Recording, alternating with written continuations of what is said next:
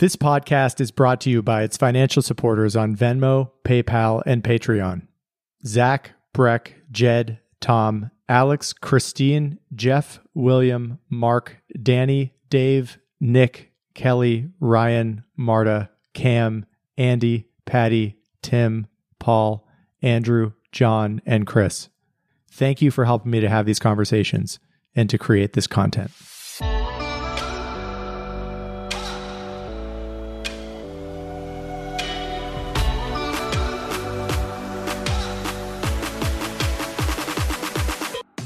Keep Talking exists to have conversations that might help to make a better society and a better culture.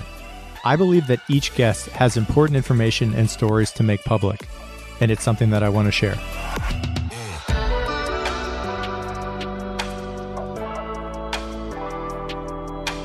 The following is a conversation with Maud Maron. Maud is a lawyer, a mother of four, and a congressional candidate for New York's 12th District. During our conversation, Maud talks about her career as an attorney at the Legal Aid Society, her work providing legal services to poor Americans, how her views in favor of colorblindness and specialized admissions tests and against race essentialism in education resulted in her being publicly labeled a racist by members of the Black Attorneys of Legal Aid Caucus and attorneys of color at Legal Aid. Her lawsuit against the Legal Aid Society in which she claimed she was forced out of her job and discriminated against on the basis of race, Bari Weiss's article detailing her story, and how American culture might recommit itself to its core principles of freedom of speech, tolerating disagreement while coexisting amicably, resisting ideology, and creeping totalitarianism. I have wanted to talk to Maud for well over half of a year.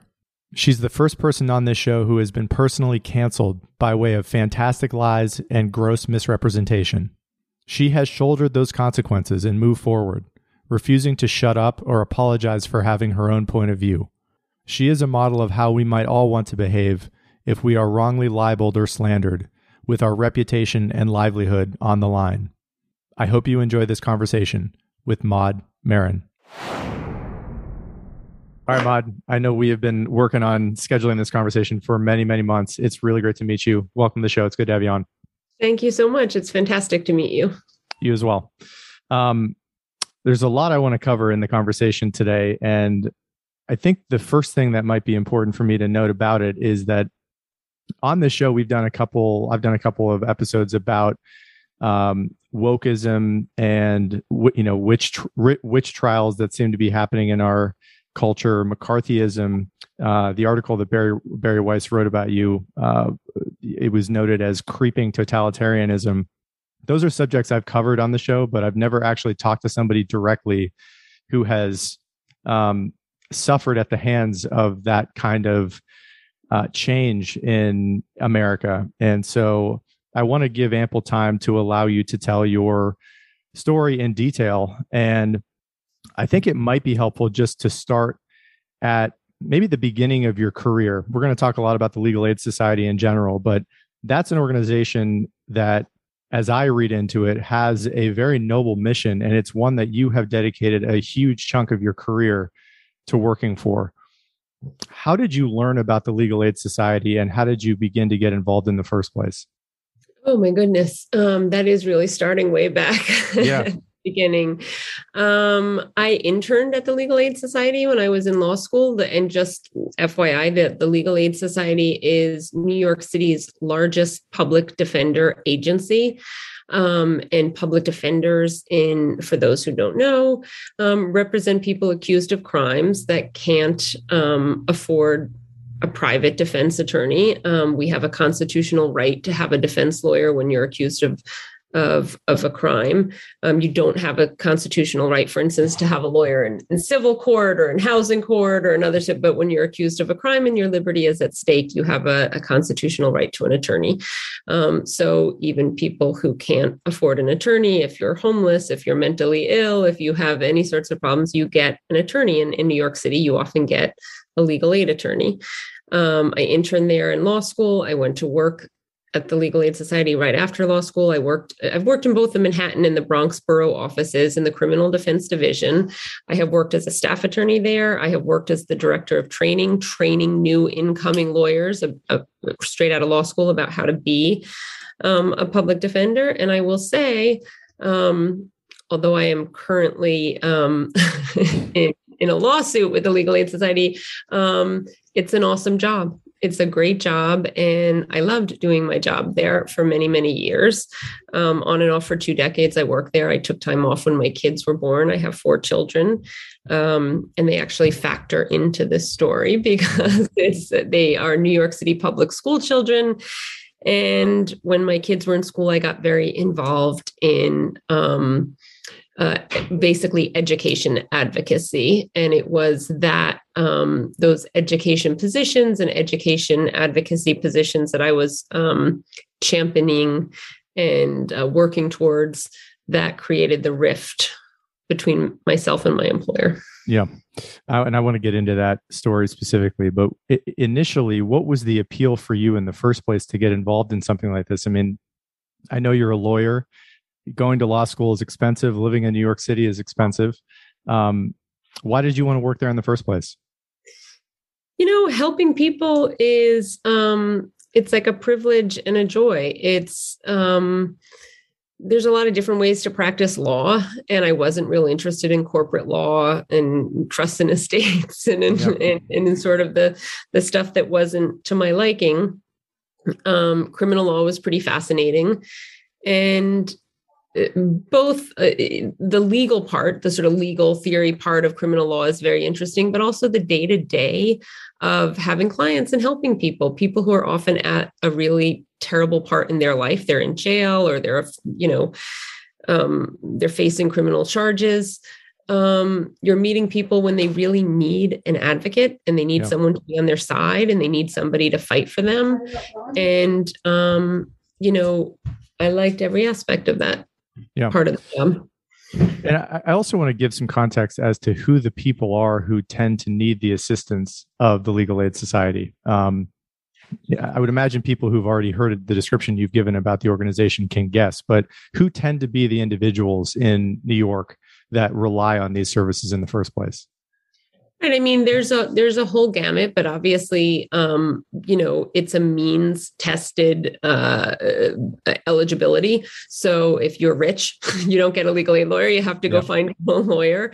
Um, crime tends to be a young person's game a little bit. So you tend to have um, not exclusively, but um, you tend to have uh, people who are younger, and there's certainly um, you know, lots of young Black and Hispanic men go through the criminal justice system um, at rates greater than other groups uh, uh in terms of, you know, gender and age uh, uh, demographics. Yeah. And I would imagine, given that you spent so many years working with them, you know your your heart must go out to people like that who are in a situation like that. And i would love to get your thoughts on why you think it's important that people of that description are given you've already mentioned that there's a constitutional right but just personally why is it important to you to represent those people and help them? Um well, you know, it's funny. I was just having lunch with somebody, and we were talking about um, the stop and frisk program under Bill under Bloomberg, our former yeah. mayor, and under Bill De Blasio. And so, you know, in addition to individual human beings who you meet and who sometimes you care, you know, I yeah. care about any of my clients very personally. You work with some clients for years, actually, but you see um, when I first started working at the Legal Aid Society, it was in the late 90s and it was before a lot of um, changes and reforms happened. So the stop and frisk program, which was ultimately found to be unconstitutional the way it worked in New York City, um, was in um, was at its height, right? So being a young Black or Hispanic man in New York could meant being almost indiscriminately stopped and searched. Um, you know, basically because of where you lived and what you look like. Um, we had for many, many years, for decades in New York, drug laws called the Rockefeller drug laws, which um, were draconian. That's mm. the word that everyone uses, and it's a, the, the right word, right? People, first time um, uh, you know, arrestees, people could wind up facing three to life or 15 to life in jail um, for a first time drug offense. And I mean, there are, we have drug laws for a reason. I'm not um, a complete abolitionist when it comes to, um, you know, we see.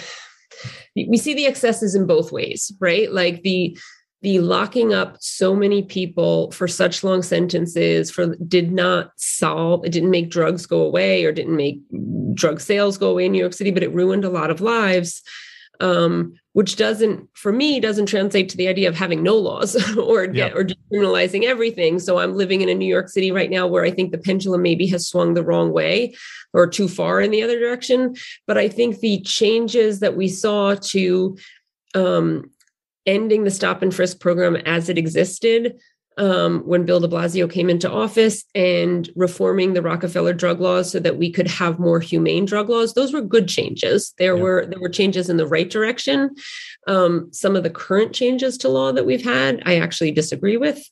But the fact of the matter is, I represented teenagers who are going to prison for really long sentences sometimes. And when you see the human cost of um, of laws that are not you know that are not right that are really deeply unjust in some ways and also i'll say there's a lot of talk in new york right now about bail reform um, and it's very frustrating because the impulse for bail reform in new york comes from a good place i think right the idea that access to justice shouldn't be based on how wealthy you are, right? Yeah. Like you should have a justice system where a poor person or a rich person or a middle class person can um, be treated the same. And bail reform was born out of the idea that access to justice shouldn't go to only those with deep pockets. Um, but some of, but because the laws were so bad for so long in the other direction, I think there's been an overcorrection, and we're seeing it right now in New York City in um, in some of the you know the things that have gone wrong in the last few years it's like an overcorrection that's a whole nother story separate from my story but that's just my political commentary that yeah. um, that the pendulum swings both ways and it had swung to a, when i started working at the legal aid society um, you know people were being penalized with really sort of horrifically long sentences for nonviolent crimes um, and it you know it was awful to see. So i very much supported changing the laws to make things more fair and more reasonable. Some of the most recent changes have probably been um, for me it's like the pendulum has swung too far in the other direction. Yeah and i'm glad you brought up politics because uh, you know what we're going to talk about today is deeply linked to politics and the zeitgeist of politics in america right now and your own personal political views. Um, I, I know you're running for Congress right now. Yes. The I would love for the listeners to know a little bit about your you know historic political views. Um, in my research for this conversation, I mean, I you were a donor to Bernie Sanders. You've been a lifelong Democrat. Um, speak to that. Talk about what you know in your life has mattered politically and why in your life you have aligned yourself with the the Democratic Party and the and just the political beliefs in general that you do. Yeah. I mean, the I've registered to vote when I turned 18. I registered as a Democrat. I've been a Democrat ever since. And probably the easiest and simplest way, way for me to, to know why I chose to be a Democrat is my understanding of the Democratic Party um, was and has been up until very recently, because I think we've maybe gone off track a little bit, but was and has been um, looking out for the working man, looking out for um, the everyday American. And it, we weren't the party of um, the oligarchs, of the um, you know the, the, the vested insider interest, um, and you know it was the party of of the labor movement. It was the party of working everyday American people. Um, at least that's what the Democratic Party has been traditionally. I think we could put a question mark near that right now with some of the things we see coming out of DC. Um, but, you know, to me, that's really important. A thriving middle class in America is really essential to a successful America. Yeah. I want to get into the specifics of what happened at Legal Aid. Um, because I think for a lot of people, as we've kind of already alluded to in this conversation, who are aware that there are popular phrases in American culture right now related to wokeism, um, they might know roughly speaking what that means. But I, I'd love for you to begin to talk about what you started to notice at legal aid and i think it was also if i remember correctly from your biography it was really in the education system mm-hmm. at first that was causing your own objections what did you see that started to uh, raise your eyebrows and was being int- introduced to to kids? You, you said already that you you're the mother of four that you thought was you know wrong and unethical.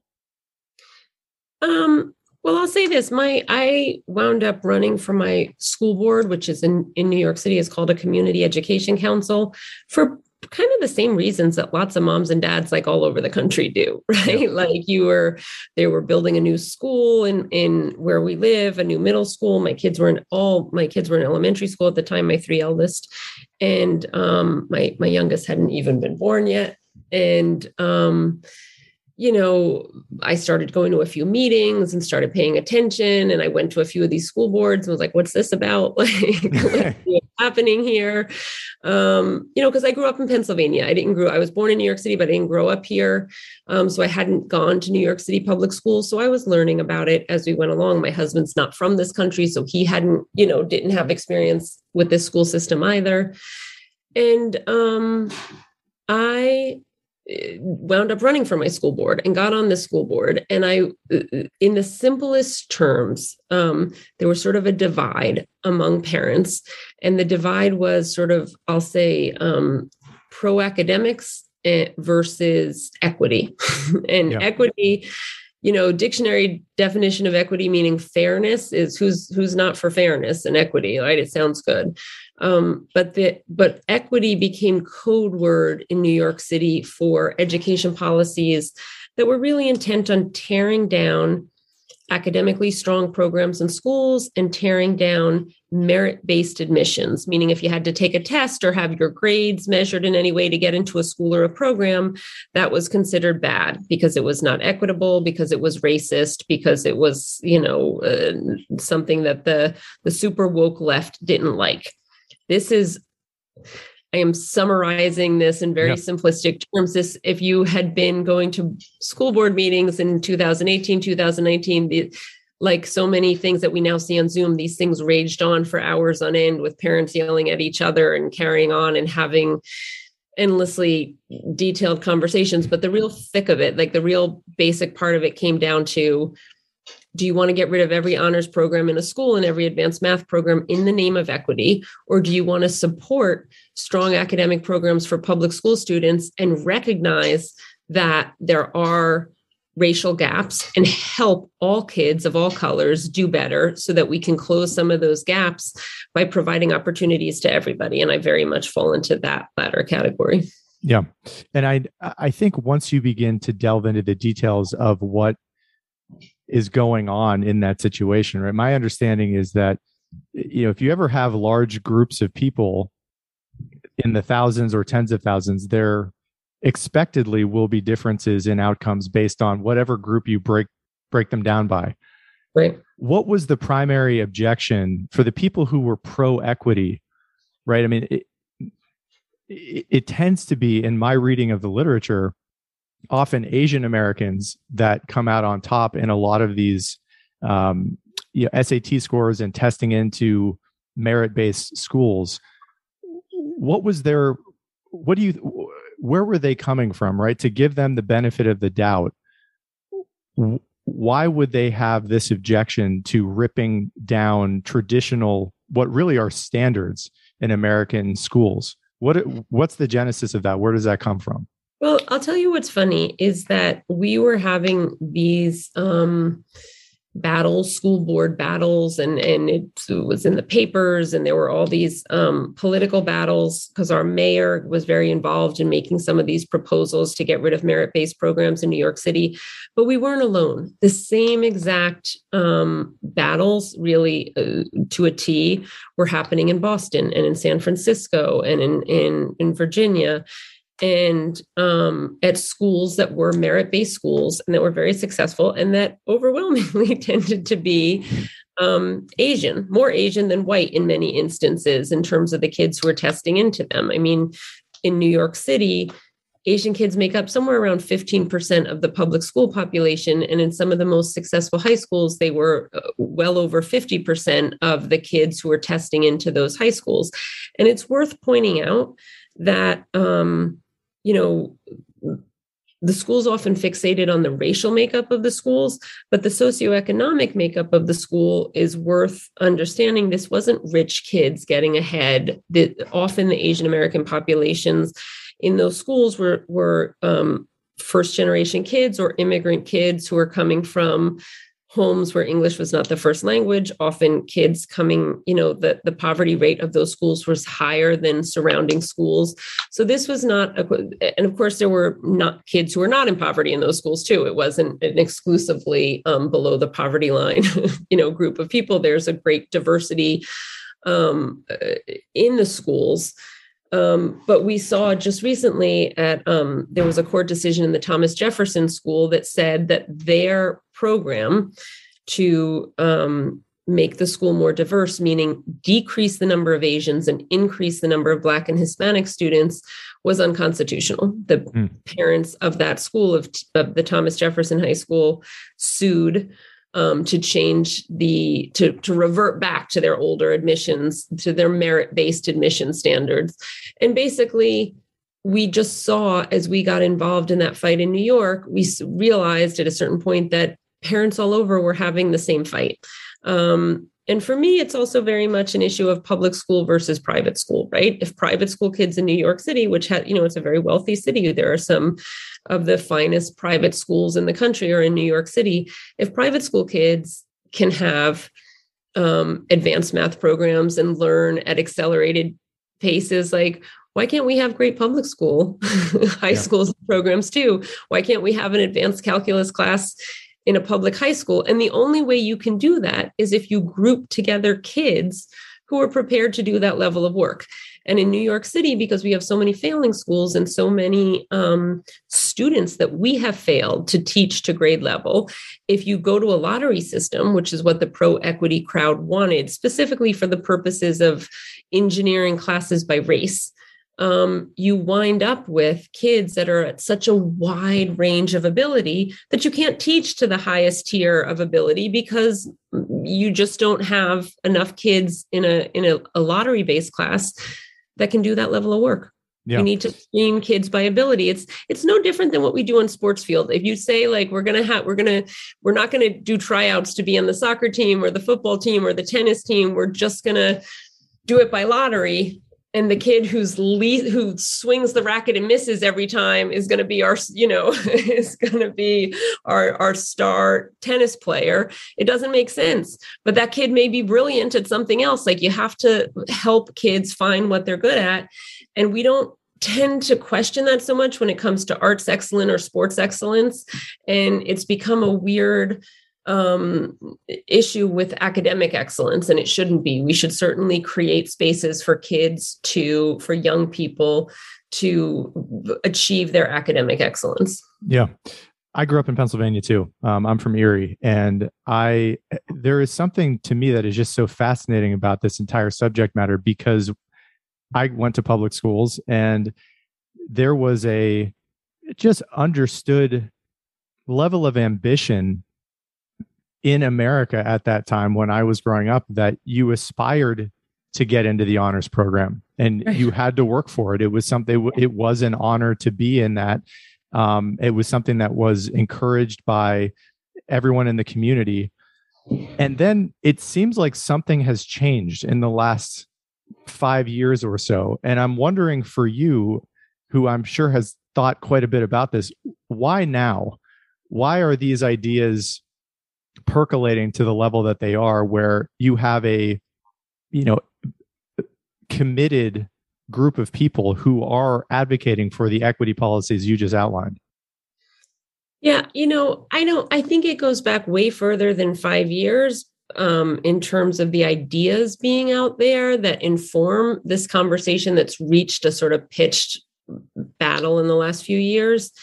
Um, it's just sort of come to a head now right? In a lot of and in these school battles that we've seen in different cities um, it's it's reached this sort of fevered pitch now. Um, it is really strange and i don't have a brilliant answer for why it is happening right now because it's also sort of strange if you think about it that right at the moment where like some of our great successes as a society in terms of being more tolerant, right? Like we have gay marriage now. We've had our first black president, right? Like I grew up in the 70s and 80s and like those things weren't a given. You know, if you had said to my parents in the 1970s like we're going to have a black president named Barack Hussein Obama and gay people are going to get married and have their weddings in splashy New York Times editorials and people aren't going to blink an eye about certain like not everyone would have been convinced. That was yeah. that wasn't a given and it, it's a credit to america. It's a credit to our like long march towards being more tolerant and more accepting and, and truly diverse.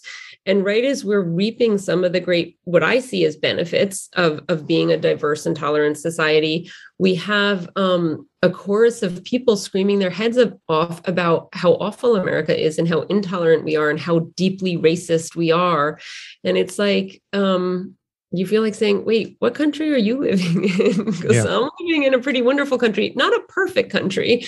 Um, and not like we don't have room for improvement. We all do individually and we do as a nation. But like let's take a deep breath and realize how amazing this country is, which is also why, by the way, so many people from other parts of the world want to come and live here, including all these immigrants who are striving and working hard to be successful in a public school system, to be academically successful, to live that great American dream. And I'm pretty horrified when I see people denigrate that. Yeah. Uh, you know, I think it's also just important to note that for a lot of these kids who test into a school like Stuyvesant, this is their shot. This is their opportunity to, to move from the you know working class to the white collar class in one move. Mm-hmm. Um, and, and my understanding about the the idea of the SAT and tests like that in the first place were largely implemented for a merit based society to m- more clearly advocate for a society that wasn't based on superficial characteristics, but really was a, a merit based civilization. You know, this conversation so far has been largely theoretical and about ideas and, and contradictory ideas, but it gets personal with you. And I'd love to have you speak about that transition point when you went from disagreeing with some people who were advocating for these equity policies to then speaking about those objections yourself personally and then what happened to you um, you can take as much time as you'd like to tell that story but when did things actually begin to affect you personally with your job? Um, well what in this i'll give you the really short version up up front and then i'll just yeah please. fill in the details. Um, I was the president of my school board and I testified at a city council hearing and talked about some of these changes that were being proposed to get rid of merit based admissions in New York City schools. Um, Nikole Hannah-Jones, who was a um, New York Times reporter and who wrote the 1619 Project, was you know covering the education beat in, in for quite a while at, at, the New York Times. She heard me testify and she invited me to. Um, uh, to an interview. And she interviewed me and we spoke and then and there was um, you know clips of that interview wound up on uh, there was a, a, news program that the New York Times produced at the and it was about the the the then chancellor in the New York City schools and these proposals to get rid of merit based um, admissions programs. And um, she and I then had some exchanges on Twitter and um, you know there was this this assert i said i i don't want to misquote myself but i said something to the extent of that you have to listen to people even if and this is what i had actually said about about the chancellor when I testified that even if you think someone is racist, you know, you have to listen to people who are stakeholders in the same system. And so public school parents, um, you know, there are Republicans and Democrats. There are people who think Donald Trump is evil spawn and people who voted for him. And there are, you know, people you're not required to come into as a public school parent. There's no litmus test of ideas before you become a parent in the public school system. People with very different ideas send their kids to public schools. And I tried to, as clearly as I could, express the fact that you have to be able to sit down and have conversations with people that you may really disagree with. And, and then in the subsequent t- Twitter exchanges I had with her, she I referred to these schools that we were just talking about in New York City as um, majority POC, um, people of color. And she called that disingenuous because they were, um, because those schools are largely Asian American. And a lot of people um, on Twitter complained about that and complained that she was um, sort of denigrating Asians and saying they weren't people of color and that, you know, and I wrote an op ed. So, at any rate, I wrote an op ed to try to present my point of view. I mean, it wasn't particularly long and it wasn't, I didn't think particularly controversial, but in a way, the that Twitter exchange illustrated the point I was making, which is a lot of Asian Americans were offended by her words. They thought yeah. it was racist of her to dis to dismiss the idea of those schools being majority people of color because they were Asian. Um, and, you know, it's like she's a public school parent, or at least she was at the time of that interview. She had a kid in public school. So some people thought it was racist of her to be dismissive of Asian Americans, but she's still a public school parent. She still gets to come and present her points of view, just like I'm a public school parent and I get to come and present my point of views. We don't have to agree with each other on everything to be able to sit down. And more particularly, what I was writing about is we had shared goals making sure that our schools are truly integrated and have great high quality academics was something that I think we actually completely agreed on. So instead of calling each other racist all the time, why don't we just accept the fact that we won't agree on all of um, of the methods of how to get to what is in essence a shared goal great high quality public schools that are truly diverse um, some people think we have to get rid of hard tests and merit based admissions. I disagree, but we can still recognize all of our shared goals and still recognize that we have um, a lot of things we could work towards together. At least that was my pitch, and that was my point of view. Um, my employer at the time, the Legal Aid Society, um, was deeply offended by what I wrote, and they um, you know, I don't want to put words in their mouth if they were offended or not. They wrote basically a screed against me, condemning my words and um, imposing um, sort of a race based litmus test for what you're allowed to say, right? It was basically, as a white woman, I didn't have the right to say the things that I was saying. And, um, and they, said rather specifically that I couldn't do my job because of the thoughts that I had.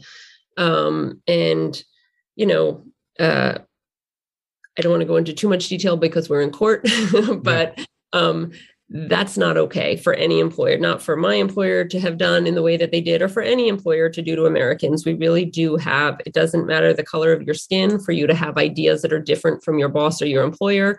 I have every right to share as um, my points of view. I was writing as a public school parent. I wrote a 600 word op ed in a newspaper and I shared my point of view as a parent. Um, and, you know, as an American woman who's free to have the ideas and thoughts that I have. My understanding is that it was really after the publication of the New York Post article that you wrote that shit really hit the fan. Basically, and, and yes. I, I want to read something from Bari Weiss's article. Um, to, to I, I, thought she framed this very well, and there there's some just information in here that I think might be useful to share with people who are listening to this. This is related to the op-ed in the New York Post. This is from her article. On July 23rd, 2020, Maron published an op ed in the New York Post under the headline Racial Obsessions Make It Impossible for New York City Schools to Treat Parents, Kids as People. Here's how it opened. And these are, this is from you. Mm-hmm. Uh, I presume. So correct me if I'm wrong about any of this. I'm a mom, a public defender, an elected public school council member, and a city council candidate. But at a city at a city Department of Education anti-bias training, I was instructed to re- refer to myself as a quote white woman. as if my whole life reduces to my race. Those who oppose this ideology are shunned and humiliated, even as it does nothing to actually improve our broken schools. Though facing severe budget cuts, the DOE has spent more than $6 million for the training, which defines qualities such as, quote, worship of the written word, individualism, and objectivity as white supremacy culture. She says after that, this is Bari now. That's when things re- that's when things at work blew up. 3 days after she published the piece, the black attorneys of the Legal Aid Caucus put out a lengthy a lengthy statement saying Maud Maron has no business having a career in public defense and we're ashamed that she has worked that she works for the Legal Aid Society. It declared Maud is a racist and open, openly so and offered no evidence to back up that charge. It said that this veteran public defender was a prominent opponent of equality and a classic example of what 21st century racism looks like. I don't know if you've heard that in it a while. went on and on and on. Yes, I haven't actually heard it for a while. It sort of takes the breath away. Hearing that now, I know this happened a couple years ago now, but um, what are your thoughts in receiving that kind of feedback from people who are were your coworkers? Yes. This is an organization that is designed to help largely black and brown poor people that you worked for for many, many, many years. What do you make of that?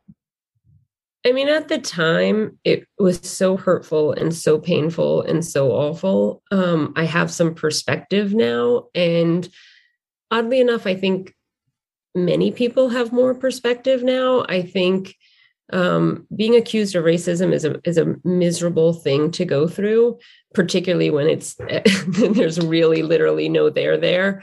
Um, but I think enough people, maybe not everybody, but enough people now have seen laughably absurd accusations of racism like oh i like pink you like purple you're a racist. I mean it's like people are accused of racism at the drop of a hat these days and um you know at the time that this was going on it was like people were talking about cancel culture and is it real and is it not real and and you know people can there are some people who might tell you cancel culture is not real but like there's no denying that people have had their careers ruined and have been chased out of workplaces. I mean, I've certainly lived it, but other people have too over absurd allegations. And this this is a really clear cut case of um, you know of people weaponizing that accusation because they disagree with you about something. And in this case it was something actually fairly um, you know, I think reasonable people can disagree over the subject. Like, I think merit based admissions in public schools has real value and it has particular value to low income, low socioeconomic status kids. I think it's also helpful and valuable to my kids, to middle class kids, but but I think it has real value. Smart, reasonable, good hearted people could disagree with me and have a, an sane conversation about that. And accusing people of being vile human beings because they have a different opinion than you do about how to fix schools that need fixing is just not a rational and it's certainly not a compassionate or kind way to respond to anyone you know certainly not your coworker. And what happened to you right? After you this assault was launched on you by your former coworkers you know you no longer work there. W- what proceeded in the coming months after after those statements were made about you, those allegations were made about you, did you willingly leave? Did you feel like you were forced out? What happened to your job specifically at the Legal Aid Society? I mean, at the time I was running for office, and so I wasn't in the job day to day. But I mean, here's the thing.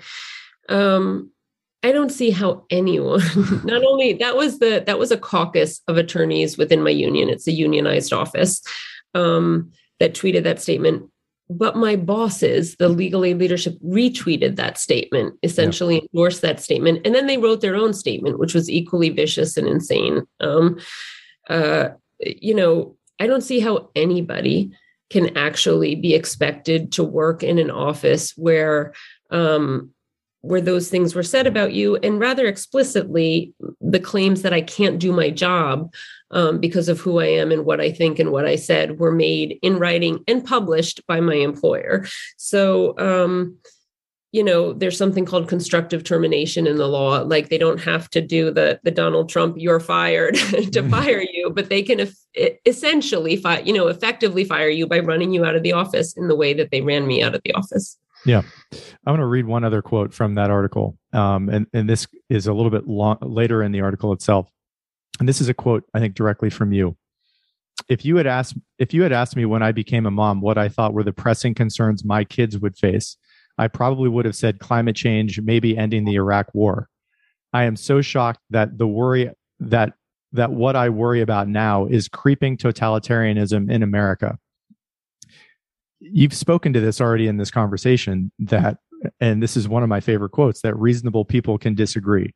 You know, we're all doing our best to try to figure out what in the hell is going on in the world and part of living a an educated, free life, in my mind, is having an open mind, being able to disagree with people, changing your mind when you think it's appropriate, and not forcing other people to believe everything that you do. Um, to me, that is the essence of illiberalism. We're having this conversation in early 2020, and I know what's happened to you has gone on in the last two or three years specific to this issue how do you see things now related to the creeping totalitarianism that you so worried about? You know, I think for most people who don't know someone like you, the idea that cancel culture is a myth and doesn't exist, it's it's easier to just believe something like that because you don't want to think something like this is actually happening.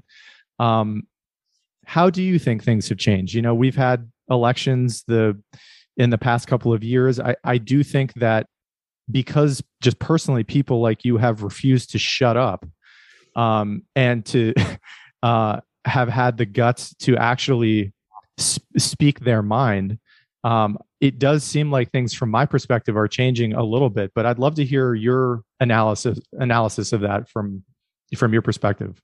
You know i guess i would say it's not um you know we're not all moving in the same timeline at the same so i think there are some people many people who read about my story or read about similar stories and realize like you know houston we have a problem. Yeah. this is not how you run a free society. It's not good for democracy. It's not good for individuals. Um, but there are other people who like you said never met anybody who got canceled from a job. Don't they think like i'm american. I say what i want. What's the problem? And they just haven't experienced it or um, or how it impact their lives or their friends' lives. So they're not really convinced that this is, you know, an issue or a problem in society. Um, and there are other people who are much more tuned into what's going on. I mean, I, I wrote about this recently, but it's like what what gets labeled as misinformation online these days is not misinformation. It's unpopular opinions. You know remember for the first year of covid we couldn't mention the lab leak theory? Yeah. well i don't know where covid started. I don't have the, the skills or the knowledge to um, figure out whether this virus came from a lab or whether it came from an animal as we were told you know in the beginning. Um, but i've read lots of credible smart interesting analyses from other people. And i think whether they're right or wrong we have we certainly should be able to read and yeah. assess for ourselves what other people think about that. And i don't want to live in a society where my government says we don't like that theory so we're going to call it misinformation and kick it off of the public square of information. Because i want all the ideas the good ones and the bad ones to be in the public square so we can assess for ourselves what makes sense and what we think. Yeah I uh, a few weeks ago I talked to John McWhorter about the a lot of these topics, and you know his book I think along with stories like yours and your your willingness to speak openly about what happened to you, I think is part of the pushback against this creeping totalitarianism, which I think was very aptly put. And his term that he uses for people who are adamant about pushing for equity and more than that are fully willing to discredit someone and ruin their reputation and try to get them fired from their job, essentially ruin their life with no compunction as the elect. That's the term he mm-hmm. uses for people who have this. And there is something fundamentalist about this that reminds me of religion. Um, and part of part of what I have wondered in the last you know 10 or 15 years as the country has become less religious and it is in that vacuum especially for leftist types. And i certainly was one of those uh, at one point in my life. I still consider myself a democrat um, but they that that void that is filled by uncertainty and a need for a team and tribalism it mm-hmm. seems like this is one of those areas that has filled that void for a lot of people. You know i, I know in the article that bari bari wrote about you you were mentioning uh, the book white fragility and these are books that are very popular. Um, i'm wondering what you think about that you know in, in terms of just from a more like an anthropological perspective how you explain this modern phenomenon of people that have such certainty about their views and they're so certain about it that they are totally fine with ruining somebody's life in its name.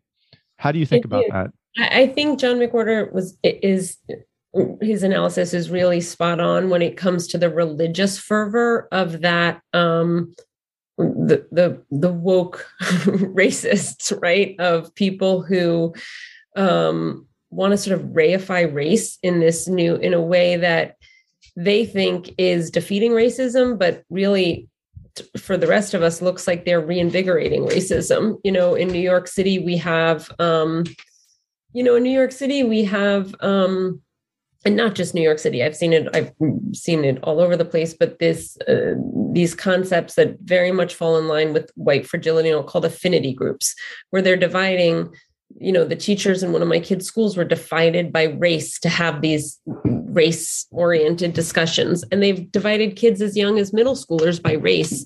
And it's gross and it's wrong and i can't be convinced otherwise. I just don't think in a diverse beautiful thriving you know city like new york city that any good comes of um, dividing kids during the day for instruction by race. Now, mind you, I went to a women's college. Hmm. I think if people want, if you want to go to a Jewish organization or a, an African American organization or a Latino organization or an Asian American organization because you're celebrating shared history or common history, you know, fine. If you want to go to a, a Bible group that's not divided by by race or gender or or um, you know, you're you're you can go to groups that are where you're have like interests or where you're celebrating a shared heritage there's nothing wrong with that if you're doing it voluntarily but kids in a public school system should not be divided by race and it is a um, it has complete religious fervor to it the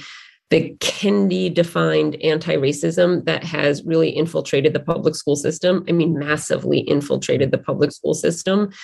And I think it's wrong. And I just think that we have to be my, you know, if someone, if you start a private school that says we're going to put all the white kids in, you know, room A on Tuesdays and all the black kids in room B, okay, well, anyone who wants to sign up for that and pay good money for it, you know, go for it. I wouldn't send my kids there. But public schools have to be for the public and it's a different beast right? Yeah. like we have to be able to um, live up to our ideals in our public school system and the religious fervor of white fragility style curriculum and thinking really betrays basic american principles and values in a way that i think we need to resist and reject. Yeah. And and so much of what you've already talked about you know these sound like fox news talking points you know that that you that you know, these are i'm just thinking about people who i know who politically have agreed with me and kind of been on my side of voting in my lifetime. I don't know that they would really believe a lot of what you're saying. They they they would have a hard time believing that this actually is happening and i think part of just selfishly one of the reasons why i think you're so important is because you are within the tent historically of my own party too. I consider myself far less identified with a party than I ever have in my life. Um, and I, I kind of increasingly hope more and more people feel that way as well. But for for those people who don't have kids in school, who haven't heard about these stories about children being separated um, that you just mentioned, what are some of those details? You know, what what really is happening at some schools in the country related to what I view as just blatant racism going on with children? Uh, what do you know about that? What what has happened? I mean, I know. Look, uh, the the example I just gave you of a middle school is I know about because friends of mine their kids go to those schools, right? Yeah. Like that's something where I've had parents call me and say, I'm so distressed at what they've assigned my daughter to read in her, you know, seventh grade class. And this is what they're doing and this is what they're discussing. I'm so upset about what just happened in my son's um, you know, high school class. And I'm it, fielding those phone calls from people that I know, from people that I don't know who are reaching out to me because they know who I am. So, like, I see it going on at the, and I see what's going on in my own kids' school. And I've set up meetings with my kids' principal to talk about things that I find troubling in my own kids' school. Um, but you can also read about it. It's out there. It's not, there's an, a, a, fantastic organization called Parents Defending Education, uh, located in Virginia, that's done a really fantastic job collecting some of this information. Um, and it's out there. At this point, it's so well documented that people who choose to disbelieve it mm. um, are just being willfully blind to what's going on. And, you know, um, it's funny you say Fox News talking point because it's like, you really shut down all conversation yeah. when you uh, not you but you know like someone who does it yeah. when when when you essentially you're saying think like i think or else i'm going to label you as a bad guy i'm going to yeah. label you as the other as the heretic as the you know uh, as the wrong think person um and part of you know part of me being a democrat and part of me being of the left for as many years as i have been is because for me that was a place where you where classic liberalism thrived where enlightenment values and testing out ideas and being thoughtful and really trying to use you know critical thinking to come up with the best solutions for our most pressing problems that's where i thought that fervor and energy was best represented and the truth is, politically, my values haven't really changed at all. It's, but the ground has shifted beneath my feet rather extraordinarily. And I know I'm not alone because I hear it from so many other people. Yeah, I, I feel exactly the same way. Um, you know, when I was a kid, the Democratic Party was the party of, of free speech. Yes, of course. Uh, and the and the tent that all the weirdos could be in, who had different different ideas, and um, you know, specific to education how do you think we get out of this? You know, I, I know you are running for office yourself, and mm-hmm. I want to give you time to talk about why you want to do that and what you think, how you think you can help the situation. But how do you assess the current state of education in terms of how we might be able to work our way out of this? Are you optimistic that that's even possible at this point? I, I would love to get your thoughts on that. Well, I'll say there's two things. One, I think I ha- there's a very robust parent activist element in New York City, other cities as well, and we've actually connected with parents from other cities. We New Yorkers, um, that is hugely important. It's also um, gratifying. I love working with the parents that I work with. I had a meeting this morning with a group of parents, um, and I think the work that we do as parents and that I see other groups throughout the city doing as parents is crucial and vital to insisting on the kind of education we want our kids to have. We are the stakeholders. We are the parents whose kids are in these schools day in and day out. And we have to keep doing what we're doing and fighting. And some of that is political, electing the people who um, who share our values and who will promote the kind of education we want to see and voting out and getting rid of the people who have betrayed those values.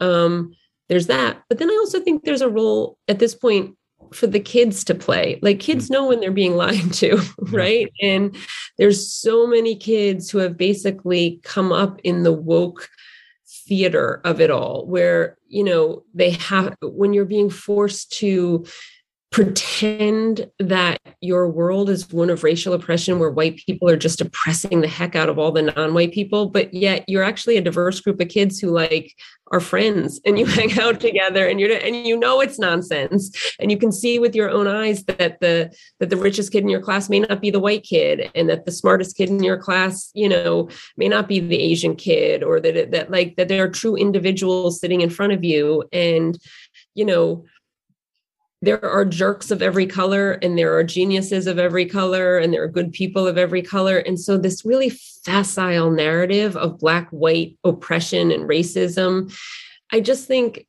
kids are seeing through it. But then again like i also worry because kids are very young and impressionable and where some of this stuff is being filtered down to like ever younger kids um sometimes they have to kind of they don't have to, but sometimes I fear what happens is kids do get a little indoctrinated and yep. um and but but their ability to shake it off is part of the solution. Their ability to realize that they're being lied to is part of the solution. And so um helping kids realize that um everything they're being taught isn't always true is yeah. part of that um you know that that move forward um and I'll say this like, for instance, you said that I'm running for office. So I'm running for office against an, and I'm running in a Democratic primary. There's an incumbent who's 76 years old and has been in office for 30 years. So she's trying to embark on her fourth decade in Washington, D.C. There's also young 20 something super woke, super lefty challengers out there. And I don't want either. I want me. That's yeah. why I'm running. Or someone who thinks like me. If someone could come along and say, "Don't worry, Maud, I'll fix things," I'd be okay with that. But I don't. The the one of one of the challengers is a socialist, self-declared socialist, who works for Google, making a very pretty penny. You know, working for a very non-socialist organization. And then like i said we have this long time incumbent. I just don't see how that far left extremist position that i don't think is good for my city or my country or my kids or their school um, i don't see that how that helps families like mine who want a safe city a safe subway safe schools who want high quality schools who want um, you know who want to be free from ideology and just have government that's actually working to try to solve solutions and I certainly don't see how the status quo that got us here is going to suddenly start fixing these problems tomorrow, right? Yeah.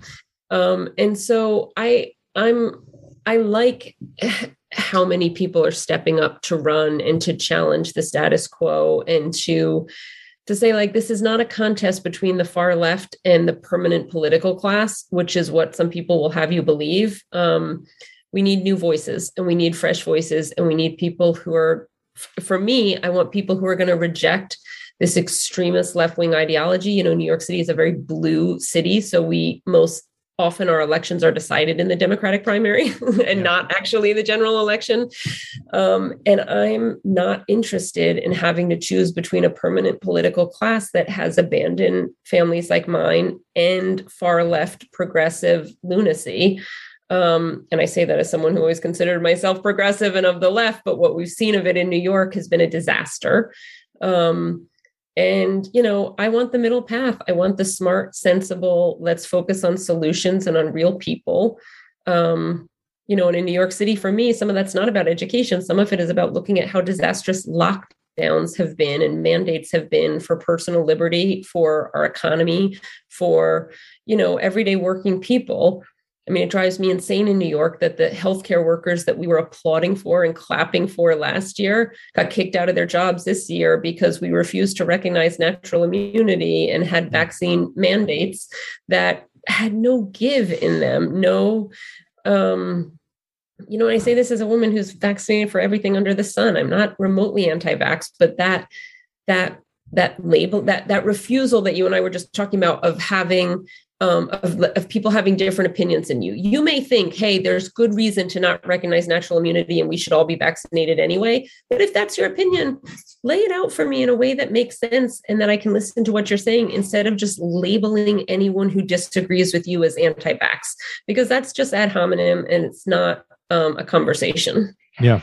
And and to also label that person as as beyond the pale and unworthy right. of, of any kind of respect and you know, we've already spoken about this a little bit during the conversation about why this is happening right now, why people are so apt to castigate people who they disagree with.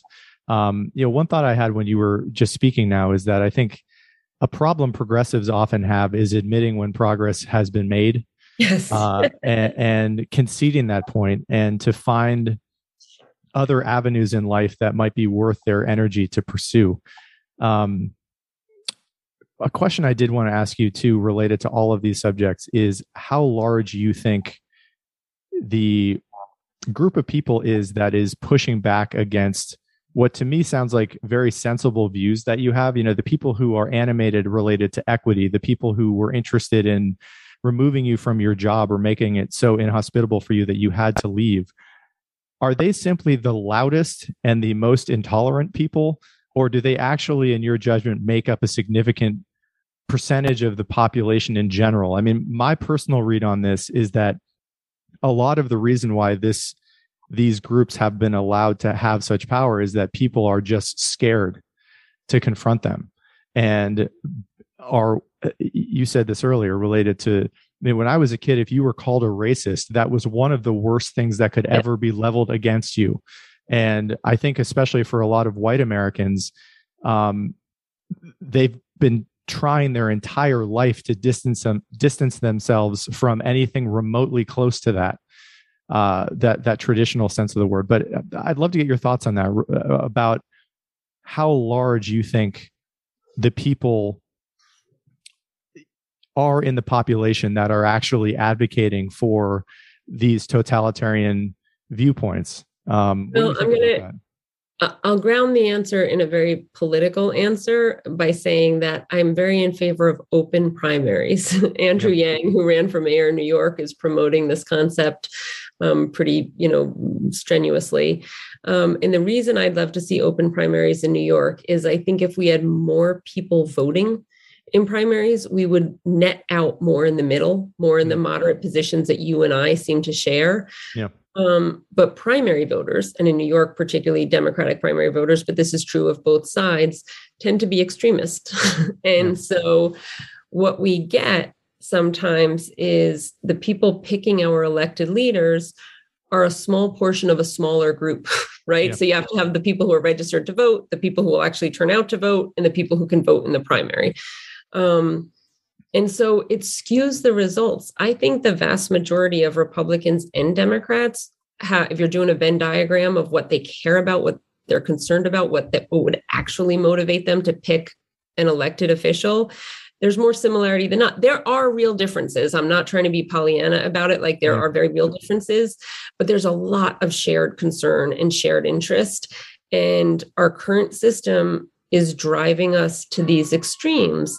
And then when you're driven to those extremes, when you have an elected government that's um, like we've had in New York City, that's using the threat of accusations of racism or transphobia or white supremacy or ableism or you know the list gets longer and longer um, then people get scared and then yeah. they get quiet and then it's like you know what i'm not a culture warrior i just want to do my job and pay my mortgage and like get take a vacation once a year. like, I don't want to fight this fight. So I'm just going to not say anything as I sit through this diversity training at work because I want to keep my head down and get out of here, you know, with my shirt on. Yeah. Uh, this is something, um, I don't know if you know the name David Daley, but David Daley is, um, I, I think, one of the nation's experts on gerrymandering. And I had him on a couple weeks ago. And yes. it, it was I got gerrymandered right out of my previous district and into okay. a new district uh, so for this rate. So I, I don't will, have to tell you about that. this. Yeah. but, but, he, you know, to your point, it's essentially the the second order consequence of what has been the result of successful gerrymandering is primaries that are becoming more and more extreme. Um, yes. and and um, you know what what the end end result is for that.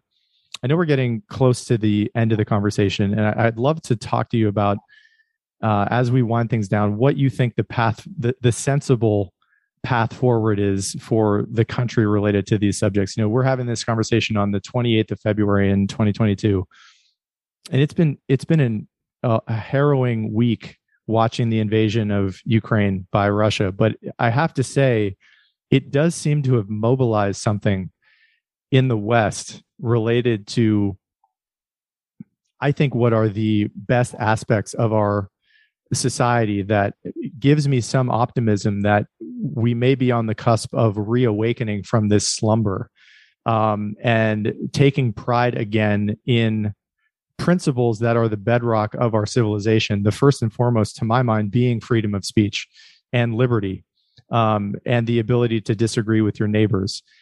You know, you, you are, I've heard this been written about you in terms of describing you as a as a political candidate as a moderate Democrat, and I don't know if you would agree with that assessment, but I I I, I was thinking when I was just hearing you talk about the 20, 2012 election between Obama and Romney, and it seems like a different time. I mean, those men had significant differences between the two of them, but they had a lot more in common than I think most of us recognized at the time and I'd love to give you an opportunity to talk about what you think for the Democrats, but more just the country in general, where we can go to have a sense of civic pride and uh, an ability to navigate our way out of this creeping totalitarianism that mm. exists. And it's not unique to the left necessarily. I mean there are dictatorial tendencies on on both sides of the aisle um, but h- how do you think we navigate those waters to get to a point that, you know, in my judgment, you know, the most amazing country in the history of the world can continue to be that? Um, h- how do you think about that personally? Well, I'd say there's two things. Um, one is I'm with you on how important free speech is. Like, we need to, the next generation needs to know and understand that. One of the most scary things that I hear is when there's this lunatic concept that like oh the first amendment doesn't cover hate speech which is like not remotely true and also really dangerous right? Like this idea that we could you know remove people's youtube channels or remove them because you can call something hate speech. It's really it's quite dangerous. Um but speaking of youtube channels and speaking of new media i actually think the fact that you and i have had a conversation that lasts for an hour is is part of the solution. it's not um, it's not the whole solution, but the fact that so many Americans are turning off CNN and like legacy media and seeking information elsewhere, and it's a bit chaotic out there because there's a lot of mm-hmm. misinformation. You just mentioned Ukraine. I've read you know, this many soldiers died on Snake Island, this many soldiers were captured on Snake Island. It's like you can feel the propaganda coming at you from each way, and you don't know what to believe when you're getting those. A, war is chaotic, and you're getting waves of information that um, that you don't know what's trusted. But I don't, I don't think, oh, I'll turn on CNN to figure out what's really going on because I don't trust that it's not that I'm not going to get, you know, more propaganda of some form. So I think creating new media outlets and new ways to disseminate information is super important. Having trusted voices, I'm more likely to read a substack of an investigative journalist that I trust and that I think mm-hmm. is a credible source to get information. It's not the same as nightly news. I'd love to have a nightly news program that I turned on and thought like, oh, they're going to tell it to me straight. But I don't I tend to seek out voices and whether it's on substack or whether it's on twitter or whether it's you know um, a podcast that um, that's credible to me. And i think lots of americans are doing that. And it's both a little scary because it's very fractured and people wind up in their echo chambers and it but it's also the path forward where people say I need reliable information and I need thoughtful conversation and information. And so I think that part this, what we're doing now, which is talking to each other and having yeah. intelligent conversation, it is part of the path forward.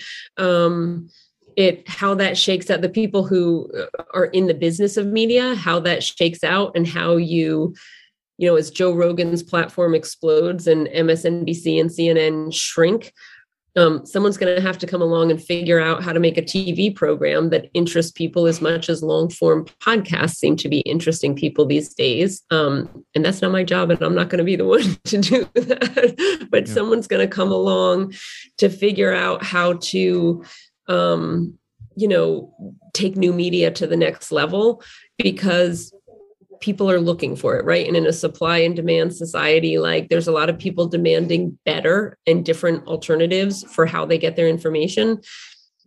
And I think that's part of the solution to keeping America great in all the ways that we are a great and wonderful and amazing nation, a nation that people want to come to.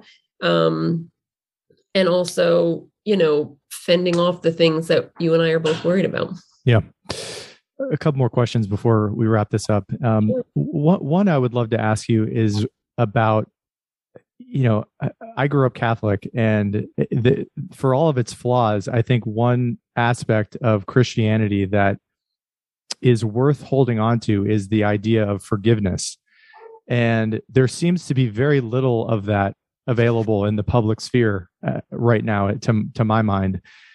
And I'd love to know from your perspective. I mean, you have gone through a hell of a lot in the last few years. Um, and I have a ton of admiration just personally for your unwillingness to lie about what you saw in front of you. Um, but it is a fact that you have you know colleagues that didn't have a problem saying the things they said about you and to um, effectively end your career at that organization as they did. Let's say, hypothetically, in a month, a year, many years from now, they watch a conversation like this, they learn more about you, they they read some criticisms of books like White Fragility, and they realize that they were wrong. Um, what would you like them to know? What would you like to say to people like that? Um, who have caused an enormous amount of suffering for you and your family, I'm sure.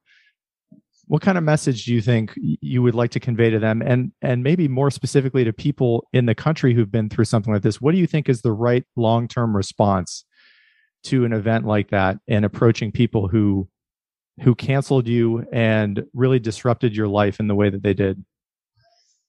Um, that's such a great and interesting question, and nobody has asked me that before. so um, that's a really interesting um, question. Um, you know, there's been some real viciousness directed towards me, and what I think I have done for the most part um, obviously, I have a lawsuit going on, and that requires, you know, being very yeah. functional and finding an attorney and approving, you know, complaints and that sort of thing. Um, but other than doing that, which, you know, I'm somewhat well suited to doing, being an attorney myself, but um, other than that, I have, for the most part, just kind of compartmentalized. Yeah. like, you know, it's like, this is this awful thing that happened. I'm putting it over here. I'm shutting the door and I'm going on with my life. And I, I have I don't tend to think too much about um, about the people who were so vicious. Um, I I'm not I'm not that invested in whether or not they realize that um, that what they did was was vicious and cruel. Like they have their own path to walk, and and and you know they may continue to think exactly what they thought when they wrote those vicious words for the rest of their life, or they may change their mind, they may come around, they may think differently. Um, but that's their path to walk. And it's not really, um, you know, it's not one that I'm going to invest a lot of time in. Yeah last question I want to ask you, and I think you're right about this new media. And to me, it's like the Cambrian expl- explosion and evolution, where y- you know what is now available to people in terms of learning is like nothing else that has ever existed before. And there's obviously a massive appetite for you know I think conversations like this one. I mean, I'm I'm a fan. This is what got me into this work in the first place because I just I feel like it really opened up my mind, podcasting and and YouTube podcasting in general. And I I have a, a deep gratitude for living in this time because I do think it broke me out of some of my own ideologies um, that I think is is just helpful for any human being who wants to live rationally and morally. Um, and last thing I'd I'd like to to know from you is who you trust, right? I mean, for people who are living in this chaotic information age and they're they're looking for individuals and uh, media organizations to to look to to trust to try to make sense of the world with as much honesty and accuracy as they can. Who in your judgment is doing the best job in that in that department right now? Who you who you trust and you would seek out for information? Um well, I'll tell you off the bat, I think Bari Weiss does a particularly yeah, amazing job. And not only her substack and her podcast but it just um, you know she's been hiring additional writers and bringing in new voices. And i it's invaluable to to gathering information and understanding what's going on in the world. I'm a huge fan of matt taibbi. Mm. his um his, you mentioned people who critique white fragility. If you Oh, I've read it. Yeah. His take on white fragility, you should because it's really it's um it's a great analysis, but it's also just um, will make you laugh because he really doesn't pull his punches on that one. Um, I also read Glenn Greenwald a lot. I think his commitment to free speech and to holding the powerful accountable has been really um, sort of consistent. Um, and he's, you know, someone who seems to piss off everyone, which is a mark of a truth teller. so that's something that I think is a good thing in someone. Um, and uh, you know, I read also recently Batya Ungar Sargon's book Bad News, speaking of new media and where we go from what she she sort of chronicles how the mainstream newspapers that we've relied on traditionally how they started and how they got where they are and where where they're going um, through a real populist lens. And i um, you know i really loved her book.